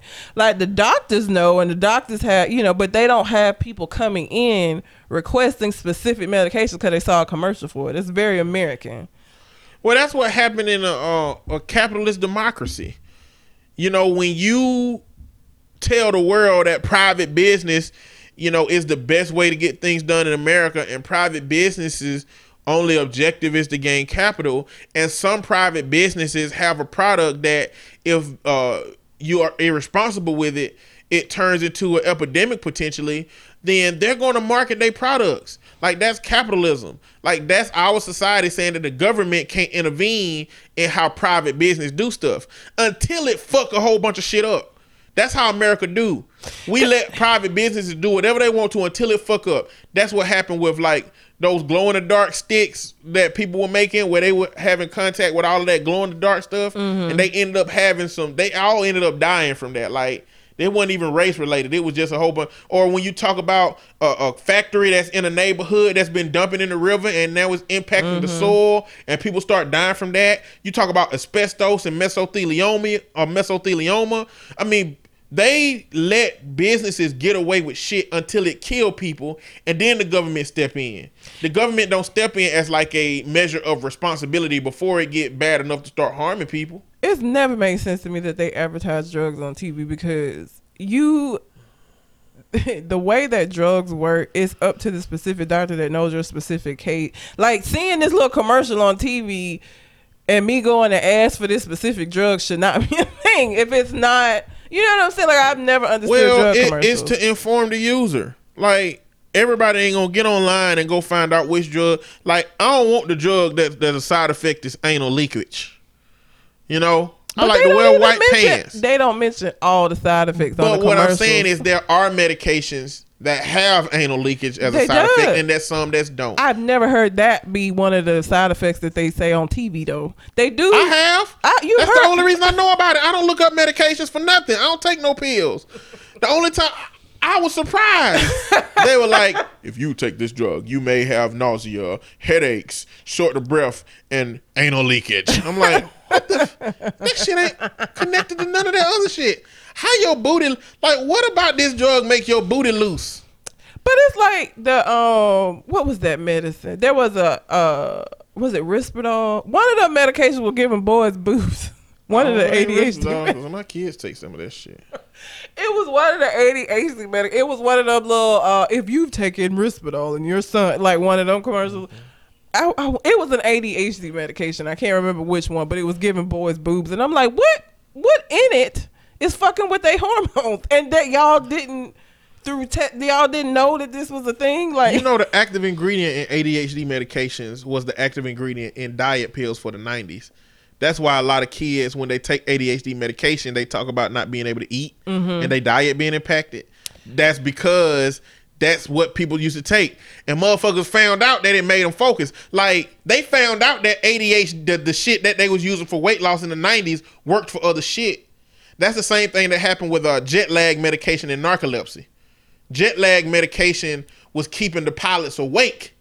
It was not only like helping their circadian rhythm rhythms adjust when they got back, you know, from cr- crossing over all of them time zones so fast, but it was keeping them woke. So that jet lag medication, Provigil and Nuvigil, started to be used for narcolepsy because they found out they had them qualities. That's what happened with a lot of medications.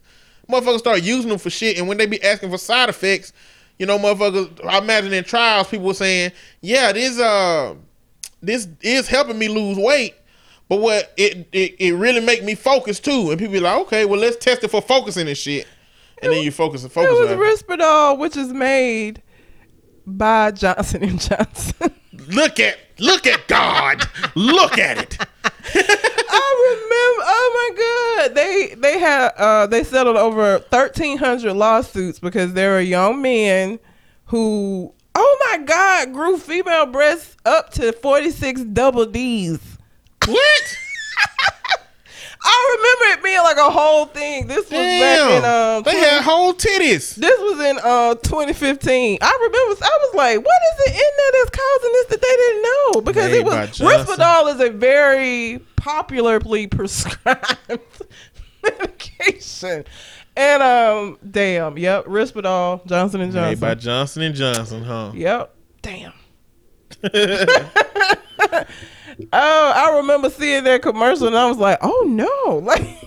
Like, I didn't know that they were growing boob. I was imagining just like little boobs. I didn't. 46, 40, double D is huge. That's a big chest for a boy. They want people to walk in there and say, "Hey, doc, uh, what about that medication that they was talking about on the TV?" They do. They That's want they you to want go to do. in and ask about Yeah, it. they want to come in with some kind of little knowledge about the thing, and, and that's it. But um there was a 20 year old autistic man who grew 44 double D breasts as a result of taking the drug since age eight. Like when he started growing boobs, then nobody said the fuck is going on. Like maybe we need to like what what's what is what how is this why is this happening? Nobody nobody People don't take control of their treatment at these doctors, man. They just let the doctor say this is what's gonna happen and just let it happen. but 44 double D's? That ain't what the eight year old had. No, he he grew by the time he was 20, he had 44 double D's. And he took that shit all the way up to he was twenty. yeah. So he nobody nobody connected the dots to this That's what I'm medication. saying. Why would nobody have said why he got boobs? And What's not only that, on? like when they did the trials, you mean nobody grew titties? That's why Johnson and Johnson asses is getting fucking sued by Oklahoma.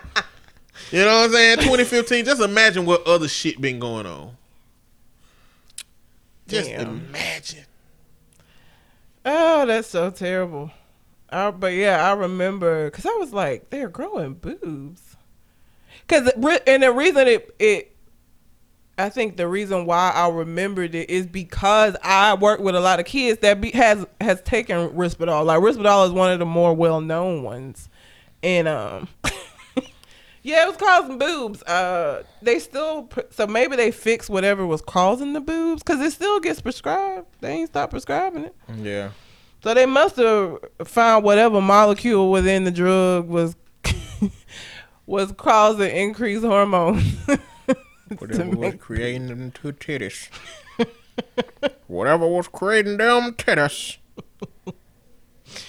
oh, Johnson and Johnson. Um, was that yours? My what? Johnson Johnson, yeah. Oh, uh, so you did the what was it? What is uh Impossible Burger?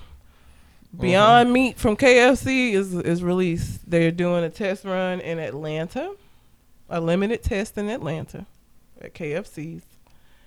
Um, it's gonna be plant based chicken, and um, it looks like plant based chicken. like it don't it doesn't have like a chicken look to me. And maybe it has a chicken taste. I don't know, but they're releasing it in Atlanta. I don't want it. you know, the debate right now is whether impossible meats and beyond meats are actually healthy for humans. They're definitely good for the environment, and they're mm-hmm. definitely meat alternatives. But the question now is are the ingredients of those things actually healthy for people? And are those companies concerned with it being healthy or are they just concerned with it not being meat? Because I don't think you can have both. I don't think you can have a piece of meat that tastes just like a Whopper burger and it be healthy for you. I don't think you can have those things. My whole thing with like vegan and veganism and vegetarianism is that you know, people say we weren't, you know, we're not meant to digest these things. It's not good for us. But you have to take all of these supplements because you lose shit when you stop eating meat. If that was the case, then you'd be perfectly all right and you wouldn't have to do shit else but just not eat meat.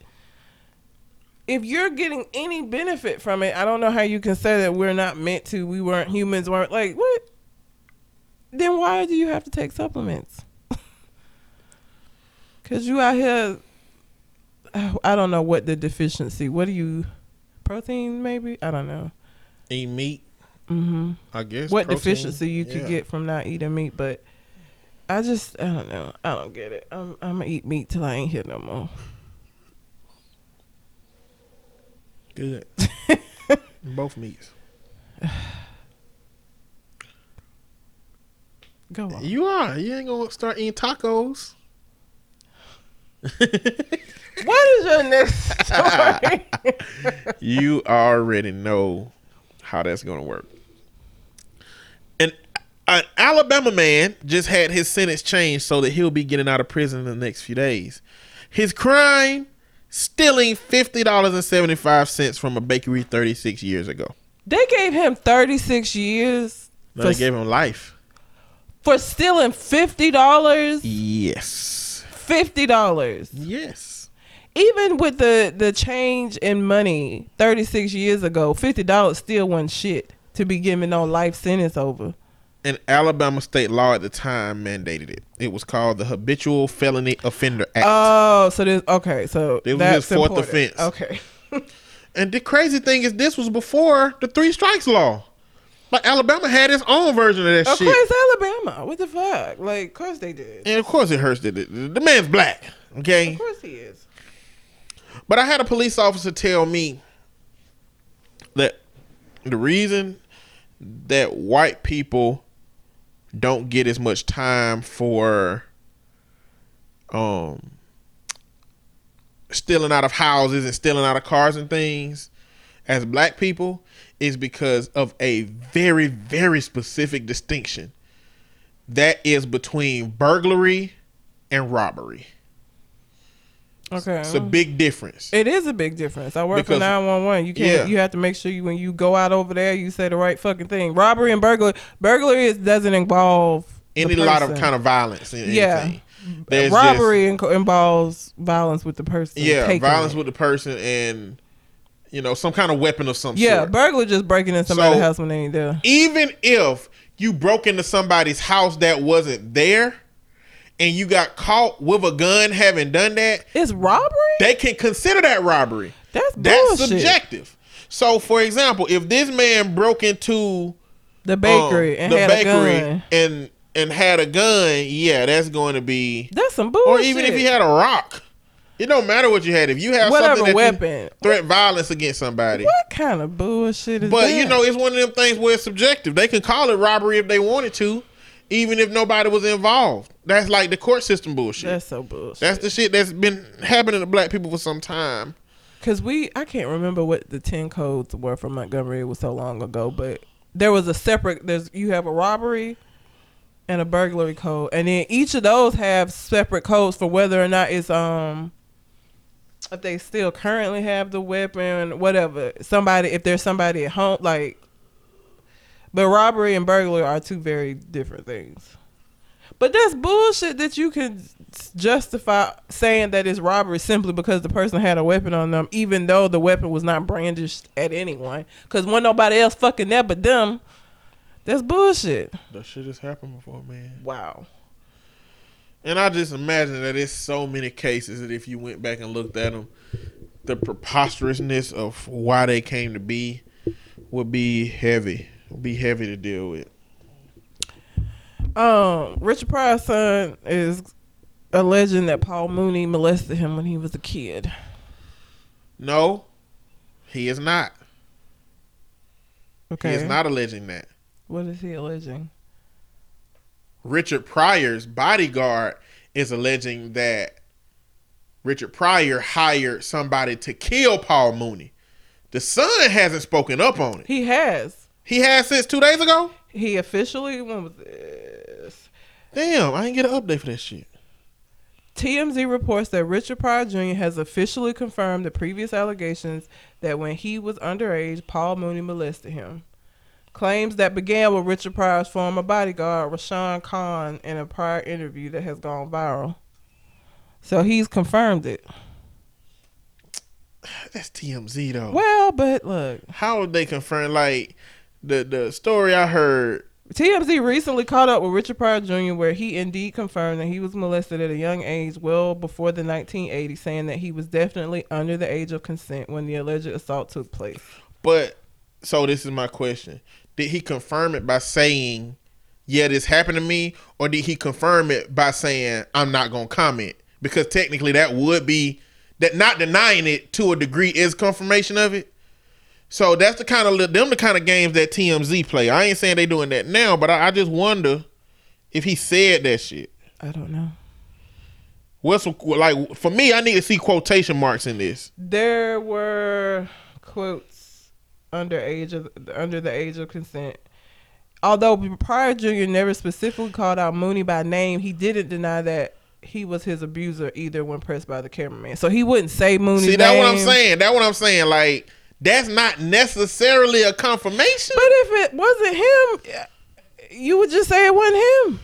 Why would you not make a comment? Like, I'm not. I understand that that's like a vicarious by proxy confirmation. Yeah. but it's not an overt confirmation. well, they did say he didn't bow. He they they put that part in there. but that know? makes like that makes the that's make the shit disingenuous when when TMZ say shit like he confirms it, like confirming it, like you know what I'm I saying. guess. Like if I say you're going to eat with me, you confirming it and saying yes, I'm going out to eat. Yes. If you say I ain't doing nothing, I mean technically that could mean you coming, but not necessarily. so did I, I? That why I was like trying to find where he said something. I was doing this the other day. I was like, damn, this is a fucked up thing, and I just wonder why he wouldn't say it now. Like, why not say it? And not only that, but Paul Mooney canceled shows. Paul Mooney chilled the fuck out. Like Paul Mooney canceled some show. That ain't the mark of somebody who ain't did shit. Exactly. You know. But but that ain't confirmation though. What he what they got in quotes is whatever happened in my life, it happened when I was young, way before the eighties. And then he said the reporter followed up by asking if the sexual relationship was consensual. He said, How can any relationship be consensual if I was a teenager? And maybe at the time he was a teenager, this wild theory, he was okay with something happening. Because that kind of response is very passive to whether it was consensual or not. Well, but legally, I mean, legal, cons- legally- legal consent is I- very different But, from but verbal. that but that situation does that matter if he if Yes. he did? Why does it matter if he he consented to it as a as a kid and Paul Mooney as an adult took advantage of him? Why would that make a difference? it makes a difference in how a court interprets that and it makes a difference by which level of sexual offender you put on if you are found guilty of it Look at oh, what was his name? The the bishop, uh, not T.D. Jakes, the one that was wearing the body armor, sending pictures, taking the boys on trips and shit. yeah shit. it alone Eddie Long. Um, one of the bad eddies I mean, there's that situation where it's like they were going on the trips with him, but because of how old they were, it still was considered fucking wrong. Like, and people still had a problem with it. I don't know why that makes a difference. the only reason that it makes a difference to me is because I've had these both of these kind of cases. Mm-hmm. I've had a situation where a kid that was slightly older than a girl that he was dating, and that they both were consensual, and that they both agreed that it was consensual, um, had sex, and the parent found out. Okay, that's different from a grown ass man and a teenager. Paul Mooney wasn't a child. No, no, no, no, 80s. no. What I'm saying is to the court system, yes, he was a grown man to that degree. Like it wasn't kid. I'm, when I say kids, they kids on my caseload, but one of them was 18, the other one was 16, and they were both in school together. So Did he get in trouble for that? Yeah, he got in trouble, but the the degree to which he got in trouble was based on the judge listening to both of them say we both we both did consent, like But this was the okay. age of consent in Alabama is 16. Why would he have got in trouble for that? he wasn't uh, she he was 16 he was 18 and 16 at the time that this case was brought to the judge but when But- it happened it was oh, 15 like it was like a it's like a small window when she was still 15 before she turned 16 and he was 18 Oh, already okay. so it that's It was that little time. yeah, it was that little gap. And so the level of charges that the daddy wanted to press because the daddy found out and he was a hysterical parent, Mm-hmm. that's different than a girl saying, I didn't want sex. I didn't want to have sex. He came and he forced himself upon me. And that that was a two different things But you're still talking about a vastly different situation if Paul Mooney is a grown man, a grown, grown man. Not like close. They're not close in age. He wasn't close in age to Richard Pryor's son. That's not the same thing. Well, I'm also not necessarily talking about how the courts would handle this either. I'm talking about his willingness to respond to what happened to him. If he at the time thought it was okay, then of course he wouldn't say, "Yeah, Paul Mooney did this to me," because it would imply that he is out to make sure that Paul Mooney, Mooney gets some kind of consequences for it. Or there's no proof, and if he says Paul Mooney's name and this gets drug in the like, he may just not want to deal with. Because like, what's going at this point? They're not gonna do nothing to Paul Mooney behind this. They can't. It's been too long. So what? What would he gain? from calling out Paul Mooney's name when it's already a situation where people are probably looking at, you know, it's I don't know what he would gain from saying Paul Mooney's name. For, him, for me, him not saying his name don't mean shit. Paul Mooney canceling shows, like, why? If you didn't do nothing and you know it ain't. I don't know. I mean, it could be one of them tongue in cheek responses where he say, uh, the reporter asks, you know, is the sexual relationship consensual? and he could be like, man, fuck, how can any re- relationship with a kid be fucking consensual, nigga, with a grown up? Yeah, you know, or you know, in my head, I guess it depends on how he responded to it. Like to me, that response could mean that he just trying to divert from the question of whether it was a consensual interaction. Because I mean, if Either Paul way, Mooney, if Paul Mooney did this shit, he not he ain't shit. Like preying on young folks. I don't care what what the whether it's a heterosexual, homosexual. Like it's not okay. Don't give a shit. Even if, because who knows if he was okay with it, how he got game came to be okay with it. We don't know if this was a, a heavily abused boy who, at this point, by the time Paul Mooney got to him, he just been abused so much that it didn't fucking matter to him. Like we don't know. And I listen. I don't want to give off the illusion that I'm trying to say why this would have been okay ain't no universe in which it should be okay. I'm trying to understand why he would respond the way he did about it, not overtly say yes it was, and then when asked questions that he could answer, he diverts to a passive response like that. That's could, all I'm trying to. Say. Could Paul Mooney sue him at this point if he said his name, said for sure Paul Mooney molested me? Could Paul Mooney sue him? Probably not if that bodyguard know about this shit, it's other people that's alive that was around Richard Pryor that know about this shit. And there's people in his life that know about it because apparently he had to have confirmed his son had to have confirmed to Richard Pryor that something happened for Richard Pryor to say I'm gonna kill that nigga. Oh yeah, true. You know, so somebody got to know what happened. Well, Paul I mean, Mooney probably risked to lose more trying to, you know, retaliate for if he would have said anything than any other other way. I don't know. Paul Mooney has always has he ever been married? He always has seemed kind of weird to me. Like I I don't I've never watched his stand up. I remember him from my only introduction to him was through Chappelle show when he was on there. He was like what Negro Negrodamus. Mm-hmm. yeah. Paul Mooney's always been kind of strange to me, but I mean I don't think I equated that with him being a, a child molester, but um he has always seemed a little weird to me. Yep. That's the name of his game. And this weird nigga. The sad thing, you know, again, your parent is a you as a parent, you gotta watch who your fucking kids be around. You know what I'm saying? And I think uh, Richard Pryor had a lot of shit going on anyway, though, because you know him and um, what's the actor name? The white man. Marlon Brando. Marlon Brando. yeah. He had a lot of stuff going on. yeah. He was sucking meats. he said he was. He did. He did. Marlon Brando was a apparently Marlon Brando was a very attractive man in his youth, though. He was very attractive.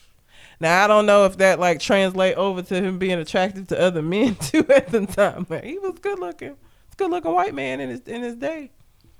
But I was very surprised when I found like I, I don't think I had ever seen the Inter- was it an interview or stand up where Richard Pryor was saying he sucked dick? I think he alluded to it in a stand up and then in an interview at some point he or somebody else admitted it. I was very not not something I would have thought. it's random. I was like, okay. Yeah. Shit. All right. Apparently that happens. Yeah. He Marlon Brando was with a lot, not just Richard Pryor. Marlon Brando was getting all of these niggas out here apparently. Mm. Must have been the king of space out here. Racism. Oh shit. Anyway, um, that's all I got. I mean, we at hour and fifty eight minutes. Right. Um, our episodes have been uh they've been doubling in viewers for Listeners, and listeners for the last you know three or four weeks. I'm excited. So, uh, if y'all have put anybody on the podcast, we appreciate you. Um, because I don't know what any other re- we don't market the podcast. We are so shit at that. We I mean, it ain't to me. It ain't even that I'm shit at it. Like the place I would market it is a place where I got a lot of professionals on my page true. as well. So I'm not really interested in them hopping on here and listening to an episode out of context and that impacting my business world and my life and you know my life as a therapist. If we have, I I just want to know, even if if it's just commenting, I want to know if somebody's listening that is from outside of America that isn't Michael or Leon. Like even if you're in Britain or if you're in another um part of the world, I just I'm just curious. Somebody in Mozambique listening. I would love to have somebody from Mozambique on. If you're in Mozambique, send us some kind of message that you're listening. I would love to have them on the show, even if just to talk about. Uh, is it Mo- Mozambique, Africa? Yes. The diff like African American, African. I would love to have that conversation with somebody. That would be a good conversation. That would be a really good conversation. um, but you got anything else on your mind? I do not. All right. Well, until we come to the next conversation, We out. holla.